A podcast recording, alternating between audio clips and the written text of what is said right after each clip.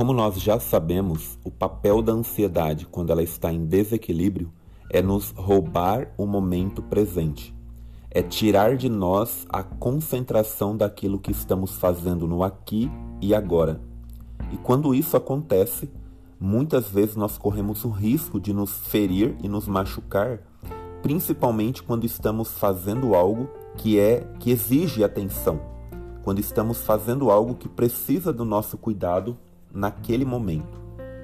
Então hoje eu quero compartilhar com você mais uma técnica que foi trazida pela doutora Lourdes Possato, onde ela fala da importância de a gente utilizar a nossa audição para nos manter no momento presente, para nos é, trazer para o aqui e agora. E então você deve, para isso, se sentar ou se deitar e ficar com os olhos fechados. Logo depois você deve procurar ouvir os ruídos e sons à sua volta. Permita-se também colocar a sua atenção naquilo que você está ouvindo. Coloque, quem sabe, uma música se você desejar e ouça cada instrumento dessa música. Mas preste mesmo muita atenção na letra e, enfim, realça é, cada um desses sons de que forma? Prestando atenção neles, presentificando, vivenciando o que está ouvindo naquele momento. Ouça cada som do ambiente aonde você está, como se isolasse cada um deles, como se somente eles estivessem ali.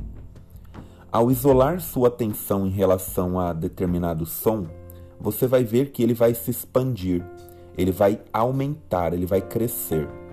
E isso é muito interessante, o que também prova que onde quer que coloquemos a nossa atenção, isso vai aumentar, vai expandir e vai se tornar um foco.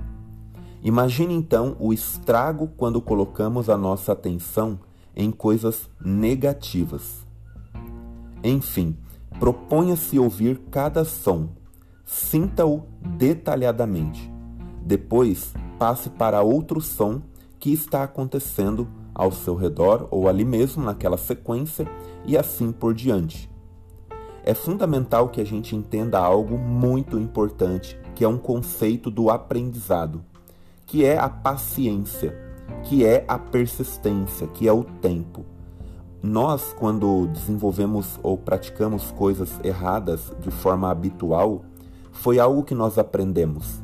Uma pessoa, para ela, vamos usar um exemplo aí de uma pessoa que fuma. Uma pessoa que hoje fuma e tem dificuldade de deixar de fumar, de abandonar o vício do cigarro, ela aprendeu fumar. Então ela terá de aprender a não fumar. Então não é do dia para noite, na maioria das vezes, que uma pessoa vai deixar de fazer algo que lhe prejudica para fazer algo bom. Percebe? Então, um outro exemplo simples, quando uma pessoa chega à academia e ela quer ficar ali é, com o corpo todo de, como de um fisiculturista, né? Ela vai então é, levantar pesos e ela não chega na academia levantando é, numa barra 30 quilos em cada lado da barra. Ela normalmente vai chegar, dependendo do seu estado físico, ela vai levantar ali 3 quilos em cada lado, talvez 5. Dificilmente ela vai começar com muito. Agora, é claro, a não ser que ela esteja ali sozinha querendo fazer aquilo, mas ela não vai conseguir se ela não tiver uma disposição para aquilo. Haverá, terá de ser necessário haver um treino para que ela chegue aonde ela deseja. Então é importante que a gente desenvolva paciência para alcançar aquilo que a gente almeja em nossas vidas.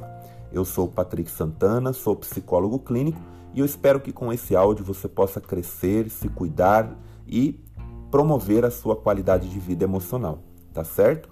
Se você tiver dúvidas ou perguntas, pode enviar aqui mesmo no WhatsApp ou no Instagram, que é o arroba psicopsmudo, psicopatricksantana. E na oportunidade estarei lhe retornando com respostas para tentar lhe ajudar de alguma forma. Nos falamos no próximo áudio e até mais.